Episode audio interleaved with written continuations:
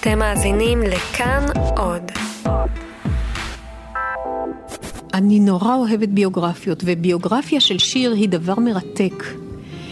מכיוון שפעמים אין ספור השיר מקדים את ההתרחשות, משתלב בה, ואחר כך הולך לדרכו עם אה, מטענים אה, נוספים. ירושלים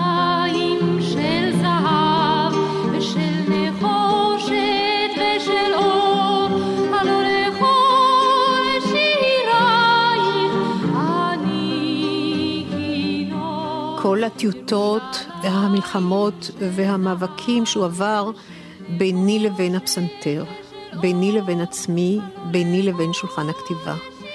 אה, זה מים שמלטשים אבן. היי, כאן מאיה קוסובר, אתם על שיר אחד, והפעם הסיפור מאחורי ירושלים של זהב, שהוא קצת כמו הסיפור של ירושלים עצמה. מפותל ומורכב, משתנה בעיני המתבונן, לפי העמדה הפוליטית או לפי רוח התקופה. השיר הזה נולד רגע לפני שפרצה מלחמת ששת הימים, השתנה ממש כמו המציאות במהלכה, ומיד הפך להמנון שכאילו היה שם תמיד, ורק חיכה שישירו אותו. אבל הוא נכתב ברגע פרטי, לפי הזמנה, בדירת שני חדרים בתל אביב.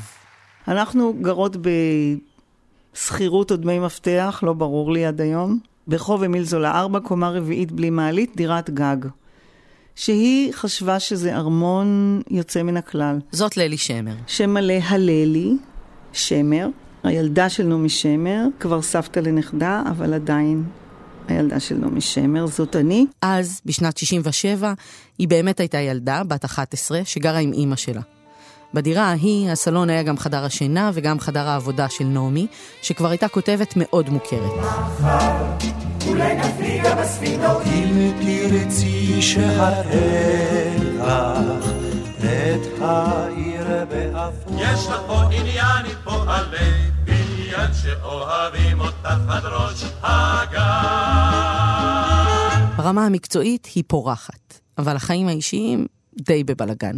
זה היה אחרי שהיא ובעלה גדעון שמר נפרדו. היא קראה לתקופה הזאת תקופה בין הבעלים. אימא שלי התייחסה בשעשוע גם לדברים מאוד uh, קשים, זאת לא הייתה תקופה קלה בכלל. ללי פגשה את אבא שלה לעיתים קרובות, והיו גם סבא וסבתא בתמונה שגרו לא רחוק, אבל רוב הזמן הן היו אימא ובת. היינו צוות, ללי ואני, צוות אה, זמרות נודדות. כמו שתי צועניות, קצת בוהמיאניות. נעמי עובדת המון, אבל הן חיות מהיד לפה. אין כסף. למה אין כסף? לא שלא משלמים לה, היא כבר למדה לבקש כסף. היא לא יודעת לשמור על הכסף. מה שהיא עושה ומקבלת כסף, מתעופף כעבור רגע. היא נוסעת, היא קונה, היא רואה איזה מעיל באמצע הקיץ. מעיל צמר בחלון ראווה בקיץ הישראלי. נעמי נכנסת לחנות, קונה את המעיל ואומרת לעצמה, חם פה. אני חייבת לנסוע למקום קר. אם אני אגיע הביתה ובתיבת הדואר יהיה צ'ק מעכו"ם, אז uh, אני נוסעת עם המעיל הזה לפריז. זה רמת ההחלטות. היא חוזרת הביתה, יש צ'ק בתיבת הדואר, ולמחרת היא קונה כרטיס נוסעת לפריז. לא נשאר כסף. כשנעמי עבדה וללי הייתה לבדה, הדבר שהיא הכי אהבה לעשות היה להאזין לרדיו. היה לי טרנזיסטור רק שלי.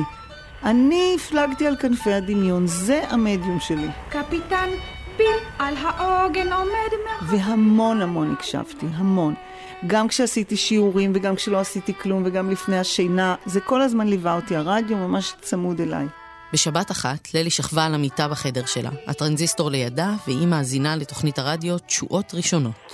תוכנית של כל ישראל שבה התארחו זמרים וזמרות אנונימיים, כישרונות צעירים, במופע שהוא עבר בשידור חי. ממש כוכב נולד גרסת הרדיו. שיר הבא יהיה When I first came to this land. ואז אני שומעת זמרת עם קול גבוה שמזכיר דברים מחוץ לארץ. היא שרה באנגלית שיר אחד, והיא נשמעה כמו ג'ון באז, כמו משהו כזה פול כזה, שובה לב, שובה נפש. When I first came to this land, ללי מיד חשבה שנעמי תאהב את הקול של הזמרת האלמונית. ואז אני אומרת, אמא, אמא, בואי תראי איזה קול יפה. קול כמו שאת אוהבת. אמא מגיעה לשמוע, אומרת, באמת נורא יפה. כל הזמן אמרנו, מי זאת? מי זאת ששרה? אנחנו לא מכירים, זה נורא יפה. וכשהיא גמרה לשיר, אמרתי, ללי, תקשיבי, אומרים מי שר ותרשמי. תודה לשולי נתן, נקווה לשמוע אותה עוד הרבה פעמים. לקחתי פתק וכתבתי את השם שלה כשנגמר השיר, שולי נתן, שמרנו את הפתק. הפתק הזה נכנס לתיק של נעמי וחיכה שם.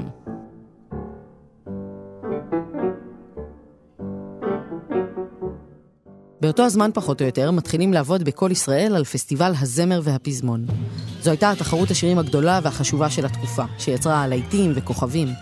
הפסטיבל שודר בשידור חי במוצאי יום העצמאות הישר מבנייני האומה. באותה השנה, טדי קולק, ראש עיריית ירושלים, ביקש שחוץ מהתחרות המסורתית, יושמעו בפסטיבל גם שירים על ירושלים. בתחילת 67' זו הייתה ירושלים אחרת. צד אחד שלה שייך לישראל, ובצידה השני עדיין מסתובבים חיילים ירדנים. אבל המלחין גיל אלדמה, שהיה המנהל המוזיקלי של כל האירוע, הצליח למצוא רק שני שירים על ירושלים. הראשון, מעל פסגת הר הצופים.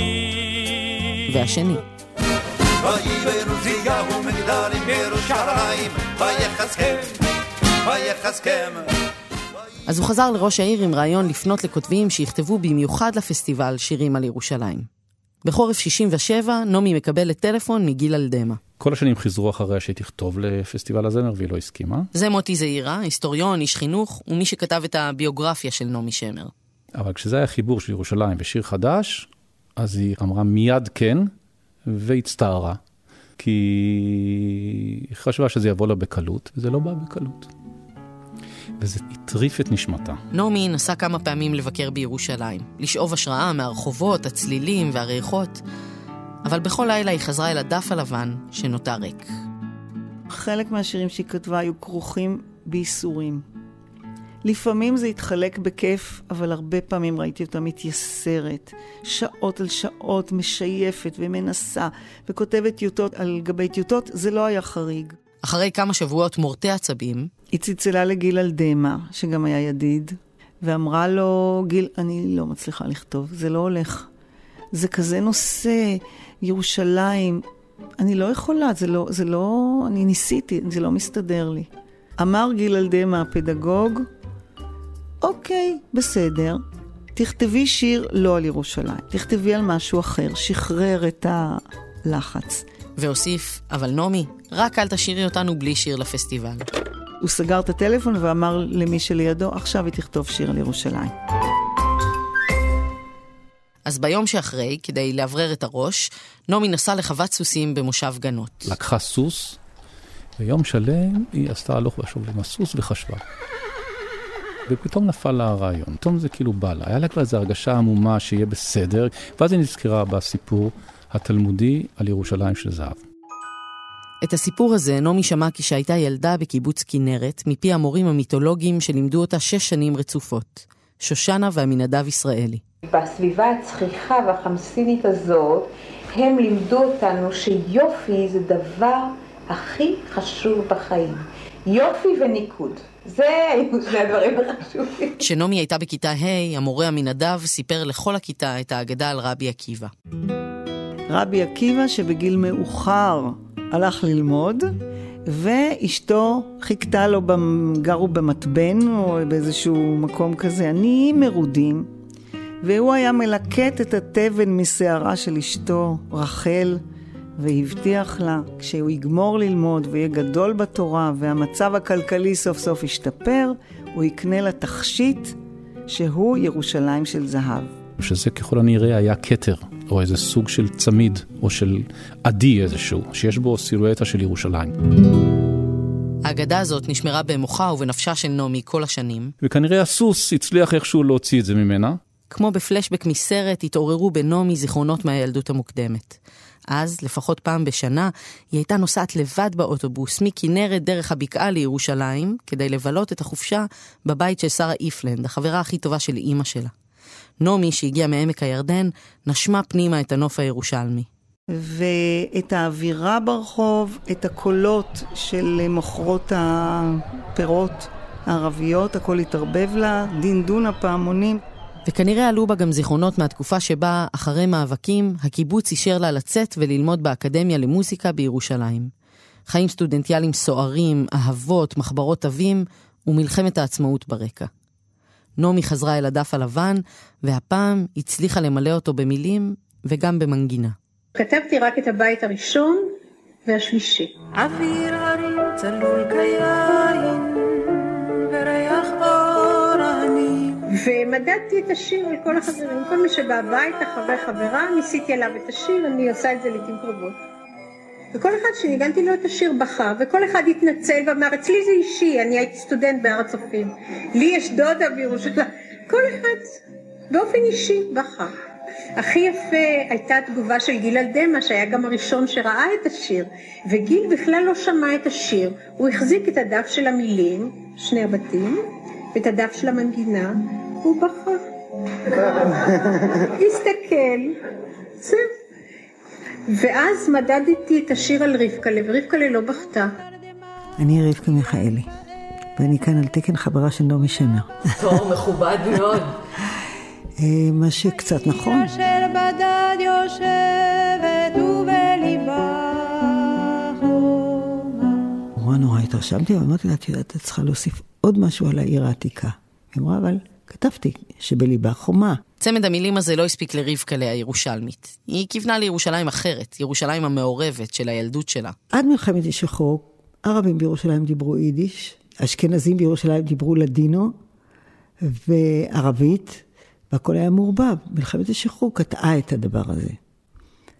וכשאבא שלי, אה, עד אה, 67, הוא היה תמיד עומד, הייתה חומת מגן בירושלים ברחוב המלך ג'ורג', והיו בה אש נבים לעבר העיר העתיקה, זה היה חומת מגן מפני צלפים, הוא היה עומד ומסתכל, ומתגעגע לחברים שלו בעיר העתיקה. לכן אמרתי לנעמי, תכתבי עוד בית, כי באמת אבא שלי חולם רק על העיר העתיקה. ואז היא הוסיפה, איכה יבשו בורות המים, כיכר השוק ריקה. הוספתי וכתבתי באמצע, איכה יבשו בורות המים, כיכר השוק ריקה, ואין פוקד את הר הבית והעיר העתיקה, ובמערות אשר בסלע מייללות רוחות, ואין יורד אל ים המלח בדרך יריחו, כך שאם למישהו יש טענות, לרבקלה. והיו לא מעט טענות, עוד נגיע אליהן, אבל עכשיו, בחזרה להכנות לפסטיבל הזמר והפזמון. השיר עומד, ונשאלת השאלה מי יבצע אותו. בכל ישראל הציעו לנעמי את כל השמות הגדולים של התקופה. יורם גאון, שושנה דמארי, כלומר את כל האריות, ואז אה, נעמי אמרה לא. היא פתחה את התיק שלה ושלפה פתק. יום אחד צלצל הטלפון הנייח במושב עוצם בחבל לכיש. מגיע שליח מהמזכירות, לקח לו אולי עשר דקות להגיע אל מגורי החיילות, והוא אומר לי, שולי, אימא שלך בטלפון. זאת שולי נתן. ב-1967 היא הייתה בת 20, מורה חיילת במושב. אני נורא נבהלתי, כי הייתי בטוחה שקרה איזשהו אירוע קשה בבית. הגעתי אל הטלפון, ואז היא הבינה את הבהלה שלי והיא אמרה, שולי, לא קרה שום דבר נורא בבית, אבל תשבי על כיסא. אז מזה אתם יכולים לזהות גם מאיזה מוצא היא. ואני נרגעתי, ובאמת התיישבתי. ואז היא אומרת לי, נעמי שמר רוצה לפגוש אותך. ואני אה, ממש נבהלתי, כי מיד הגיע לי בראש שהפירוש של זה חשיפה, ואני לא הייתי מוכנה לזה. שולי נסעה לתל אביב כדי לפגוש את נעמי שמר. עליתי במעלה המדרגות, פתחה את הדלת ילדה בת 12 בשם ללי. הביאה אותי אל אימא שלה, ונעמי ישבה והיא שרה לי את ירושלים של זהב יותר בסגנון של מרש. ככה, בקול ענות חזקה על הפסנתר. ירושלים של זהב ושל נחושת ושל אור, הלא לכל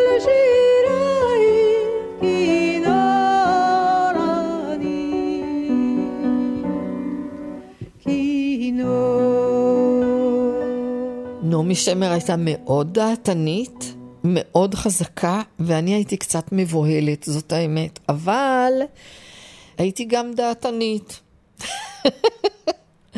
ביישנית, אבל דעתנית. וכשנעמי סיימה את השיר, אני אמרתי לה, נעמי, תגידי, את יכולה לתת לי את התווים והמילים?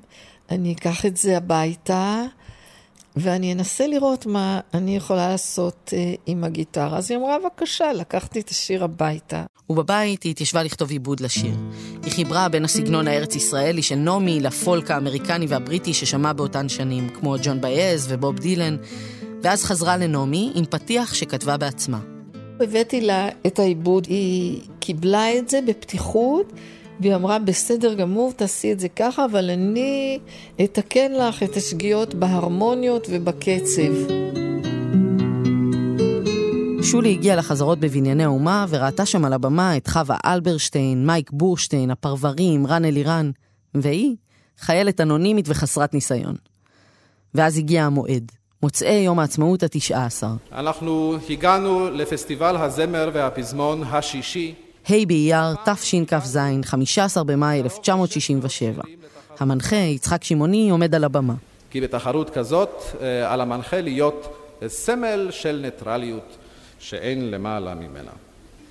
שני חידושים מרכזיים אנחנו מנהיגים הפעם. חידוש אחד הוא בהשמעת חמישה שירים של חמישה מלחינים מוכרים מצמרת המלחינים שלנו. בשירים אלה נפתח את מחציתו השנייה של הערב. אחרי שנגמר החלק התחרותי של הפסטיבל ויצאו לספור ידנית את הקולות, התחיל החלק השני והאומנותי. קיבלנו בשעתו מכתב מראש העיר שלנו, ובו בקשה לכלול בתוכנית הערב משהו על ירושלים. אמר, אמר, פנינו אל נעמי שמר ואמרנו, נעמי, האם תוכלי לחבר לנו לערב זה, למעמד זה, שיר על ירושלים? הציג אותי צחי שמעוני ואני עליתי לבמה רק עם הגיטרה. שולי נתן, המלווה עצמה, בגיטרה. שולי נתן. היא עלתה לבמה בשמלה לבנה שהיא סרגה לעצמה. כל חברי וחברות התזמורת התיישבו בכיסאות והניחו את כלי הנגינה בצד. נעמי וללי ישבו בקהל. במה גדולה גדולה גדולה ושולי קטנה קטנה, את זה אני זוכרת. עם השיער הגולש, משהו כזה זך. ושמו של השיר ירושלים של זהב. במה ריקה, תזמורת איננה, מנצח איננו. גם יש משהו נורא אה, בווליום גבוה בפסטיבלים האלה. הכל בגדול, תזמור כזה גדול, פתאום מינימליזם כזה. אוויר הרים צלול כיין,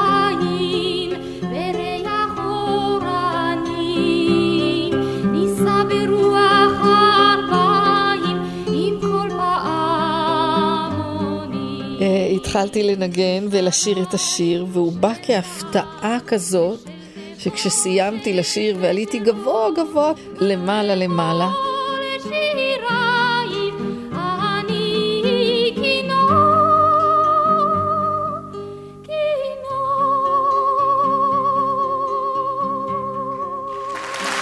וכשסיימתי לשיר, פתאום היה פרץ מטורף של מחיאות כפיים שפשוט לא נפסק.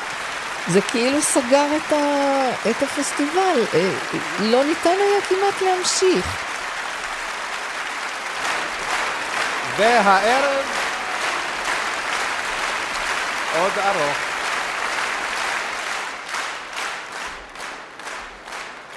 זה היה השיר ירושלים של זהב. ואחרי שכל הפסטיבל נגמר והכריזו על הזוכים, טדי קולק עלה לבמה. זה סיום נהדר ליום עצמאות הכי מוצלח שהיה לנו בירושלים. אני נהניתי מאוד, אפילו הצלחתי לנחש ולהצביע בעד שיר ארבע. אבל... אבל בייחוד אני רוצה להודות לכל ישראל ולנעמי שמר בעד השיר, על השיר בעד ירושלים. ושוב מחיאות הכפיים סוערות. הקהל פשוט לא נרגע.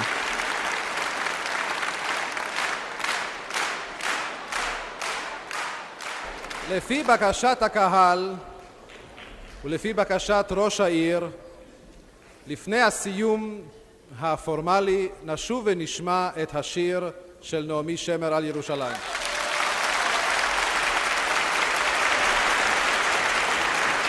שולי חשבה שהיא סיימה כבר את החלק שלה בערב. היא לא הייתה מוכנה, ואז רצה לבמה עם הגיטרה.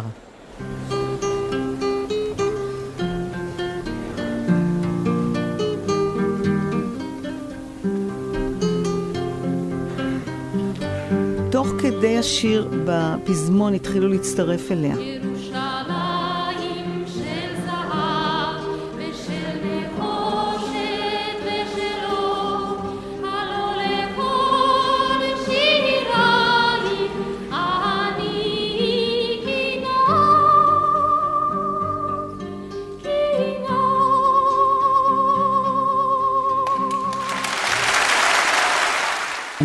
שמעתי את זה בבית. באתי מהופעה, וכבר שמעתי את ההדרן שמבקשים משולי נתן, ואני שומעת שכל הקהל שר את זה איתה. אף אחד לא זכר מי זכה בתחרות, מקום ראשון, מקום שני, כלום לא זכרו. אני לא זוכרת עד היום. השיר שזכה בתחרות, אגב, היה שיר מספר 4. מי יודע כמה טלטלים בביצוע של מייק בורשטיין. מי יודע כמה טלטלים יורדים מעל מצחך, גולשים גלים גלים, ניסיתי כבר לספור אותם אחד אחד. בבוקר שאחרי, נעמי קיבלה עשרות תגובות. טלפונים, מכתבים, מברקים, זרי פרחים. המיוחד שבהם היה מכתב מאימא שלה, רבקה. במכתב ששלחה לנעמי היא כתבה כך: בדידותי בחדר ומבטו הבהיר של אבא ז"ל מן התמונה חידדו את כל חושיי להקשיב לו, ונראה לי ששמעתי מכל רגע של מחיאות הכפיים הבלתי פוסקות את הולם ליבם של אלפים, ההולם עם ליבך. ותודה לך, ממלה שלי, אמא. הרבה נשיקות להלליק שלנו. סבתא אמרה מדי פעם מילים טובות, אבל לא הרבה. ואימא כל הזמן הרגישה שהיא לא מספיק מצטיינת. זה אחת מאותות ההצטיינות הבודדים שהיא כתבה לה או העניקה לה. ובזמן שבבנייני האומה רעמו מחיאות הכפיים, בחצי האי סיני עומדים לרעום התותחים. כך תיארו לעצמם המצרים את המלחמה. השמדת ישראל, זו תקוותם. המצרים מזרימים כוחות לאזור, ישראל מכריזה על מצב חירום ומתחילה בגיוס מילואים המוני. תחושה ששואה הולכת להיות, לא פחות מזה. מכינים בתי קברות, אה, חבר'ה קדישא יחד עם משרד הביטחון מכשירים מגרשי כדורגל בישראל, כדי שיהיו בתי קברות למקרה שכל אימי השואה חזרו בהרף עין בתקופה הזאת. כל המילואים נמצאים בכל מיני אוהלים בכל מיני רחבי הארץ בתקופת ההמתנה. דיכאון גדול, ופתאום הגיע השיר הזה, וכולם שומעים אותו בטרנזיסטורים. זה שיר ששידרנו אותו כל דקה בערך. אי אפשר לתאר כמה זה ביטא. את יכולה להגיד שהיינו טיפשים אז, היינו תמימים אז, לא הבנו שאנחנו מתחילים את האסון האמיתי שלנו. אבל ערב ששת הימים היינו על סף פחד קיומי. יכול להיות שאנחנו נהיה או שנחדול. אנחנו יודעים שכל מדינות ערב מתכננות בעת ובעונה אחת לתקוף אותנו. הרי ידיעה שנתקבלה זה עתה. דובר צה"ל מודיע כי המצרים פתחו הבוקר בהתקפה אווירית ויבשתית. זה קרה בחמישה ביוני 1967, שלושה שבועות אחרי פסטיבל הזמר והפזמון. פרצה המלחמה שלימים תיקרא מלחמת ששת הימים. הלכנו למקלט אצל השכנים, בבניין שלנו לא היה מקלט. הייתה אווירה מפחידה קצת באוויר, אבל היה מאוד כזה ביחד, נחמד, כולם, ילדים וזה. ו... ואחר כך היא נעלמה. נעמי קיבלה צו התייצבות ללא תאריך סיום. היא השאירה את ללי אצל סבא וסבתא וחברה ללהקת הנחל שהופיעה בין החיילים. כל ישראל מירושלים ברשת השידורים העבריים. ביום השלישי של המלחמה, 7 ביוני, נעמי והלהקה היו דבוקים לטרנזיסטורים וחיכו שהקרב באל-עריש ייגמר. דובר צה"ל מודיע, היום לפני הצהריים פרץ צה"ל לעיר העתיקה של ירושלים. הר הבית בידינו, כאן תלמיד, הר הבית בידינו. קריין הרדיו הודיע על כיבוש העיר העתיקה, ושמעו את החיילים שרים ליד הכותל המערבי.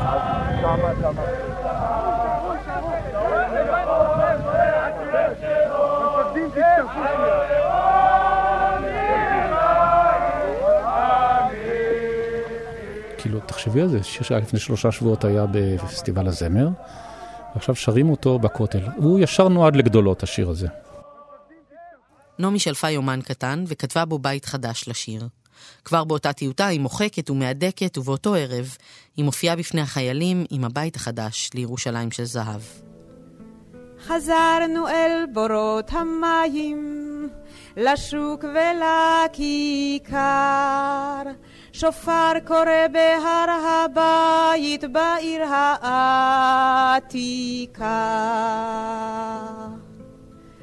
ובמערות אשר בסלע, אלפי שמשות זורחות, כי שוב נרד אל ים המלח בדרך יריחו.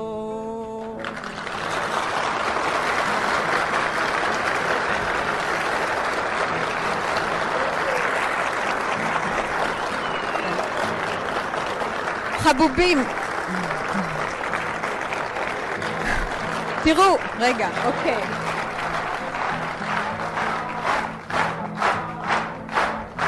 רגע אחד, רגע אחד, רגע אחד.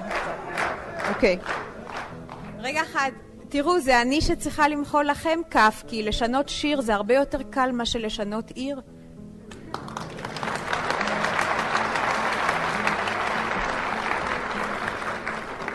חזרנו אל בורות המים. הרגע שבו הייתי מחורבלת יחד עם אה, להקת הנחל, אה, לא רחוק מאל-עריש, בקור בחשיכה, שמעתי את ירושלים של זהב מאושר על יד הכותל, אמרתי לעצמי,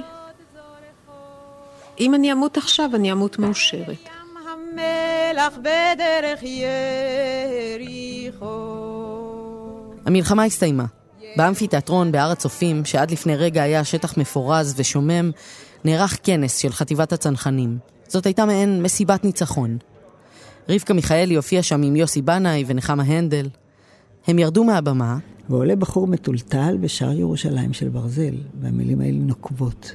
הגדוד רגום פרץ קדימה, דם ועשן כולו, ובאו אימא אחר אימא בקהל השכולו.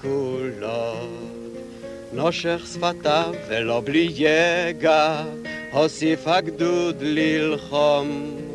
עד שסוף סוף הוחלף הדגל מעל בית הנכות.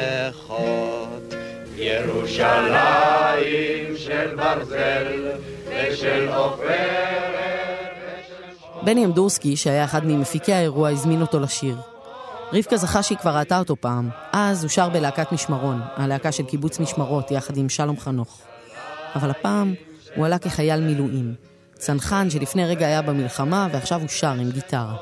ואת רואה את הקרב, את הצד השני של המטבע. ומה היו התגובות של החיילים שם במקום כשהוא שר את זה? זה, זה היה מעל ומעבר. זה היה על סף דמעות, עם כל הלוחמים האלה. ואני מתפעלת כולי, ואני מבקשת ממנו לשיר את זה עוד פעם, כשאני אומרת, נחמה, בבקשה, להביא אותו בגיטרה, כי היא מנגן גיטרה יותר טוב ממנו. ואני עם הסוני שלי, ואז אני מקליטה אותו, ואני משדרת את זה למחרת. הנה הנך באור ארבעים, כמעט כולך זהב. ויש לי טלפון מנעמי שאני תקעתי סכין בגבה. את ירושלים של זהב ריחף בחלל כל הזמן, אם בטרנזיסטורים וברדיו של אוטובוסים וכן הלאה. זה מאיר אריאל. המלחמה היה לה פרצוף אחר לגמרי. ירושלים מלאת אור בשיר של נעמי, ובשיר שלו הפלדה מדברת. כאילו לתת את הצל של כל האור הזה. אני רק זוכר במעומעם תחושה של אה, מיאוס או של זרה. לא חשבתי שאני כאן עושה משהו חתרני, בכלל לא. אני חשבתי שזה הביטוי האמיתי למלחמה. חשבתי שזה מין השלמה כזאת, לא התייחסתי לזה כאל פסילה של השיר של נעמי. אז אני מבטיחה לה שאני לא אשדר את זה יותר, ואני לא משדרת את זה יותר, זה יוצא על תקליט מסחרי. השיר יצא על תקליט אוסף של שירי מלחמת ששת הימים, שגם נקרא ירושלים של ברזל, וזכה להצלחה גדולה. בקרדיט לשיר היה כתוב מילים מאיר אריאל, ולחן נעמי שמר. תוך שניות היא פיתחה את הכעס האופייני, המהיר. מה פתאום? מה זה? זה שלי, ומה הוא לוקח מנגינה והוא לא ביקש רשות. נעמי הרימה טלפון למאיר אריאל ואיימה לתבוע אותו. כי נעמי צריך להבין, היא הגיבה כמו פנתרה, כמו אריה פצוע, כשנגעו לה בזכויות יוצרים. כי כל החיים היא התפרנסה מזה. הוא נבהל מהתגובה של נעמי, אני חושבת, גם הוא מאוד כיבד אותה. מאוד לא רצה להכעיס אותה, בוודאי שלא. מי שבסוף עשתה את הפיוס ביניהם הייתה המורה למוזיקה של מאיר אריאל בתיה שטראוס, שהייתה חברת נפש של נעמי שמר. אומרת לה, נעמי, תרגעי. בואי ניפגש עם מאיר אריאל, תכירי אותו. שום דבר פה לא נעשה בזדון, האיש כתב בכאב. והייתה פגישה במסעדה. המסעדה עם החצילים. אימא שלי למסעדה בלי חצילים פשוט לא נכנסה. אז בתיה ידעה לאן לקחת אותה למסעדה עם החצילים. והגיע מאיר אריאל, ואחרי שני משפטים הם פשוט כל כך התחברו, וכל כך הבינו שיש ביניהם משותף, שזה לא רק היה השידוך של בתיה, אלא אחר כך היו ביניהם יחסים נורא נורא יפים. אז הם הגיעו לפשרה. התמלוגים על הטקסט התחלקו חצי-חצי בין נעמי למאיר. דבר כזה לא קרה לה עם אף יוצר. אנשים הרבה פעמים כתבו מילים למנגינות שלה, מנגינות למילים שלה, רק עם מאיר אריאל זה הסתדר, ומאז היה קשר מקסים ביניהם. אבל קודם כל מתרכזים. למשל, ההתפרצות שלי כנגד אה, מאיר אריאל נראית לי עכשיו מיותרת. לו הייתי יותר מיושבת בדעתי ופחות אה, אכולת ניסיון מר בענייני אה, זכויות יוצרים והישרדות ומאבק וכל זה, אז אולי לא הייתי מתנפלת והייתי אה, מבינה שזה משלים את התמונה וזה לגיטימי ולא הייתי אה, מושכת את כל האש הזאת שאת אה, מדברת עליה, אבל אנחנו עוברים כל מיני תהפוכות בחיים. עד היום יש לי רגישות פראית לזכויות יוצרים. הרגישות הזאת עוד תשוב ותופיע בצורה אחרת במערכה האחרונה בחייה של נעמי, והיא גם תלווה אותה אל מותה. אבל נחזור לימים שאחרי המלחמה. ימים שבהם מאות מכתבים מגיעים לתיבת הדואר שלה. הייתה קופסה של מכתבים שנכתבו והגיעו אחרי ירושלים של זהב. קופסה מיוחדת. מאנשים שהיא לא הכירה, המון המון מכתבים מאוד אישיים, אני גדלתי שם, אני זוכר, או אנשים מחוץ לארץ, אנחנו מתגעגעים. ירושלים של זהב היה הפסקול המושלם לישראל המבוסמת של אחרי המלחמה. זה היה קונצנזוס גמור מבחינת הציבוריות הישראלית. כולם הצביעו אותו דבר, כולם קראו דבר, כולם הרגישו צודקים ונכונים. ונעמי הייתה חלק מזה. ולא הייתה לה בעצם תודעה פוליטית. ובתוך חגיגות הניצחון נשמע פתאום קול אחר. יש טיעון כאילו הבית האמצעי של ירושלים של זהב הוא לא הומני. כי הוא לא מתחשב אה, בערבים מהצד השני של הקו. אה, את הטיעון הזה ביטא עמוס עוז אה, לראשונה בדבר. עמוס עוז? חבר קיבוץ צעיר, שכבר כתב ספר אחד או שניים, אבל הוא עדיין היה מאוד צעיר אז, אה, כותב שבועיים אחרי שנגמרת המלחמה, שני מאמרים גדולים בדבר. למאמרים האלו הוא קרא ארץ מולדת, והוא פרס בהם את תפיסת העולם שלו, השמאלית-ציונית, על רקע כיבוש שטחי יהודה ושומרון. ושם הוא מצטט את השורה, כיכר השוק ריקה, והוא אומר, מה ריקה? מה עם העם שיושב שם? את נעמי זה הוציא מדעתה. לקח לה שנים לנסח את התגובה שלה לעמוס עוז, וכשהיא ניסחה אותה, נעמי שמר כבר תפסה עמדה פוליטית ימנית. הנה נעמי, בקולה, מתוך הסרט התיעודי אל בורות המים של מוטי קירשנבאום, ששודר ב-82. הוא מה זאת אומרת יבשו בורות המים? כר השוק ריקה זה מלא ערבים, זה מלא מים, ששון ושמחה. מה זה אין יורד אל ים המלח? בעיניי ראיתי, ערביות יורדות כל הזמן. זה כאילו... בן אדם מתגעגע לאהובתו, והוא בא אל הפסיכיאטר שלו, עמוס עוז, אז הפסיכיאטר אומר לו, אל תדאג, היא לא לבד במיטה. זאת אומרת, זה, זה אמור להרגיע אותי. אז בשבילי, נתחיל אולי בגדול, עולם שהוא ריק מיהודים הוא בשבילי כוכב מת, אני נורא מצטערת. וארץ ישראל שהיא ריקה מיהודים, היא בשבילי שוממת וריקה. אני לא אוהבת את הקטע הזה, זה חלק מהוויכוח uh, שלי עם אימא שלי. החיוך הזה שהיא אומרת, uh, יש שם ערביות יורדות כל הזמן. זה מרגיז אותי. אף אחד גם לא אמר שאין שם בכלל כיכר שוק. אין שם כיכר שוק, על מה אתם מדברים? רק ריקה זה לא נכון. כיכר השוק ריקה היא אחת השורות שאני הכי גאה בהן בכל תולדות כתיבתי. אני חותמת עליה בשתי ידיים בשם חופש הפיוט וחופש הדמיון. אבל מעבר לחירות הפואטית, כשהיא מדברת על חירות פוליטית, זה מעצבן אותי, ושם אני לא מסכימה איתה. אבל אני קצת מתגעגעת גם להתווכח איתה. בשוליים התפתחה תנועה הקוראת להחזרת השטחים. אבל בחודשים שאחרי המלחמה, זה לא הפריע לירושלים של זהב להפוך להמנון. לא רק בארץ, בעולם כולו. רחמני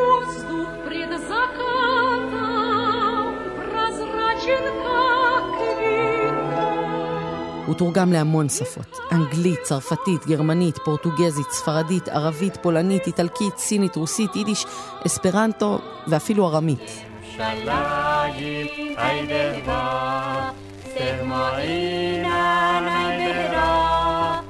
ישראל, אחרי מלחמת ששת הימים, הייתה הדבר הכי לוהט בכל הגלובוס.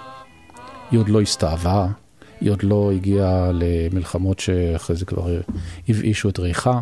העולם היהודי החזיק את זה מאוד חזק, אבל זה גם הפך סמל לישראליות שמצליחה להתמודד ולהינצל עוד פעם ול- ולצמוח, זה הכי יפה שיש בעולם. והשיר גם היה התחלה של פרק חדש בחיים של נעמי. ירושלים של זהב סידר את נעמי מבחינה כלכלית. עד אז היא הייתה תפרנית, שחיה מן היד לפה מהתמלוגים שהיא קיבלה ומהשירים שהיא כתבה. היא קיבלה תמלוגים והיא קיבלה שכר על העבודה שלה והיא עבדה הרבה מאוד. הכסף לא נשאר אצלה. ישר בזבזה את זה. מי שלימד אותה לשמור על הכסף ובעצם שמר בשבילה, זה מרדכי שהפציע בשמי חיינו רק אחרי ירושלים של זהב. מרדכי הוא מרדכי הורוביץ, שהיה בעלה השני של נעמי שמר. הם חיו ביחד עד מותה. אחרי שנגמרה מלחמת ששת הימים, חבר כנסת צעיר יזם הצעת חוק שירושלים של זהב יחליף את התקווה כהמנון של מדינת ישראל. הוא אגב היה מהצד השמאלי של המפה. קראו לו אורי אבנר. אז הוא ונעמי נפגשו, הרעיון החמיא לה והיא מיד הסכימה, אבל ההצעה לא התקבלה. גם אחרי ירושלים של זהב, נעמי המשיכה לכתוב וליצור עוד המון קלאסיקות. על הדבש ועל העוקץ, על המר והמתוק, על ביתנו... ב-2004 היא נפטרה ונקברה בבית הקברות בקיבוץ כנרת. אבל הסיפור לא נגמר פה. במאי 2005, כמעט שנה אחרי שהלכה לעולמה, עיתון הארץ מפרסם קטע מתוך מכתב שכתבה נעמי לגילל דמע. מי שהזמין אותה ב-1967 לכתוב שיר על ירושלים. שבועיים לפני מותה, כשכבר לא יכלה לכתוב, הכתיבה לאריאל בנה את המילים. 12 ביוני 2004. גיל יקירי, אתה האיש היחידי בעולם, נוסף למשפחתי, שצריך לדעת את האמת על ירושלים של זהב, והנה האמת. באמצע שנות ה-60 נחמה הנדל נהגה לבקר אותי בחופשות המולדת שלה. היינו מבלות שעות אחדות יחד, צוחקות, שרות, מבשלות ואוכלות. עשיתי לה קוסקוס ומרק. שום דבר לא נרשם ולא הוקלט. נדמה לי שטרם היה לי אז טייפ ריקורדר. כנראה שבאחת הפגישות האלה נחמה שרה לי את שיר הארס הבסקי הידוע, והוא נכנס לי באוזן אחת ויצא מהשנייה. Peyo José Peta Bernandala, Jaura Jodala, Raulel, Etchera Juan בחורף 67, כשהתלבטתי בכתיבת ירושלים של זהב, כנראה שהשיר ההוא זחל אליי בבלי דעת. גם לא ידעתי שיד נעלמה הכתיבה לי שינויים במקור. המעבר למז'ור בתיבה הרביעית, הסקוונצה השלישית במילים הלא לכל שירייך, והסיום. יוצא שמישהו כאילו הגן עליי וסיפק לי את שמונה התיבות שלי שמקנות לי את הזכויות לגרסה משלי על שיר העם. אבל כל זה נעשה כאמור בבלי דעת. רק שנה או שנתיים אחרי המלחמה שמעתי מחברים שאליהו הכהן מספר בהרצאותיו על שיר העם הבסקי כמקור השפעה לירושלים של זהב. נורא כעסתי ואפילו מסרתי לאליהו הכהן שיפסיק עם השטויות האלה. ואז נזכרתי בבעתה, שאכן נחמה שרה לי בשעתו משהו כזה. מרוב פאניקה הצלחתי להיזכר רק בתיבה הראשונה, ועברו עוד עשרים שנה עד שאבנר הופשטיין מידיעות אחרונות הביא לי את המקור. Peyo José Billotzneriya, Auroren Aita Susaitu, Auroren אני חושבת את כל העניין לתאונת עבודה מצערת. עד כדי כך מצערת שאולי בגלל זה חליתי. הנחמה היחידה בשבילי היא שאני מספרת לעצמי שאולי זאת מנגינה של האנוסים, שבסך הכל החזרתי עטרה ליושנה. עכשיו אתה, גיל, יודע את האמת, ואני מרשה לך לפרסם אותה ברבים. באהבה, נעמי שמר. Peyo José Peta Bernandala, Aura Jodala, Raulel. זה בור שהיא חפרה לעצמה ונפלה לתוכו, ולא הייתה צריכה ליפול לתוכו. זה השראה. אם היא הייתה בשלב מוקדם אומרת, כן, שמעתי שיר רמבסקי, זה היה אחת מההשראות שעזרו לי לכתוב שיר. מה היה נגרע מכבודך אם היא, היא, לא, היא לא הייתה מודעת לזה, כמו שהרבה פעמים אי אפשר לדעת מה בדיוק השפיע עליך לכתוב שיר. נעמי הוציא את זה מפרופורציה. היא הוציאה את זה. היא הייתה אשת קצוות, כאילו או שהיא אוהבת או שהיא שונאת, או שהיא זה או שהיא... וגם כשאמרו לה, לאורך כל השנים, אז היא בדרכה זרקה אותם. מה פתאום? שנתיים לפני שהיא מתה, משהו בגישה שלה השתנה. היא נשארה בפנים עם הרגשה ש... שאולי יש פה בכל זאת משהו, ואז מתחיל המנגנון הנומי, להתחרט ולכתוב מכתב לגיל על דמע וכל הסיפור, הוא יצא מפרופורציה מבחינתה. כי זה פגע לה בציפור הנפש, כי היא כל השנים נאבקת על זכויות יוצרים, פתאום היא מואשמת בזכויות יוצרים, וכמובן כולם עשו על זה אה, צימס. ואחר כך חשבה שאולי זה מה שחולל אצלה את הסרטן. היא גם קראה כל מיני ספרים על מחוללי סרטן, ביניהם יש מי שכותב שאחד הדברים שמחוללים את זה, זה באמת סוד שאתה נושא איתך ואתה לא משחרר אותו. ואחרי זה, כאילו בשנתיים האחרונות לחייה, כשפתאום היא מקבלת את זה, אז היא, יאללה, זה כבר, זה כבר קרבת קיצה, שטויות. הייתה חולה בשלוש מחלות שונות, כל אחת לבד יכולה להמית אותה בלי שום בעיה. אז ירושלים של זהב קרבת קיצה. ואני חושבת שהיא חשבה שזה דרך אולי ריפוי.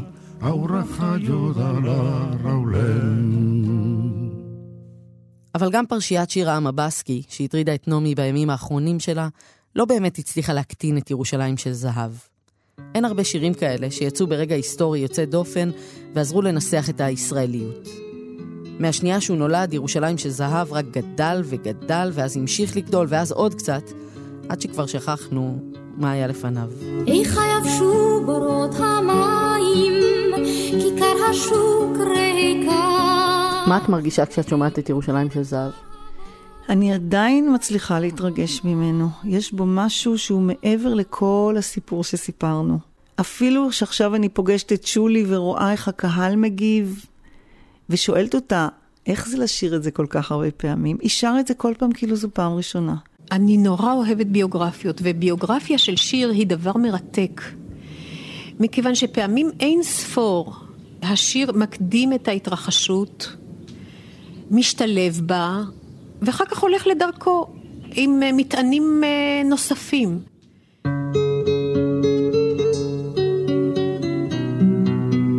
האזנתם לשיר אחד. פרקים נוספים שלנו אפשר למצוא בעמוד ההסכתים של כאן, בכל אפליקציות הפודקאסטים וגם בספוטיפיי. תודה לאייל שינדלר ולרום אטיק שהפיקו איתי את הפרק הזה. בצוות שלנו ניר גורלי ותומר מולביטזון. תודה ליונתן גת, תודה לארכיון כאן, תודה לספרייה הלאומית בירושלים, ותודה מיוחדת לללי שמר. אני מאיה קוסובר, ותודה לכם שהאזנתם והאזנתם. אוויר הרים צלול כיין,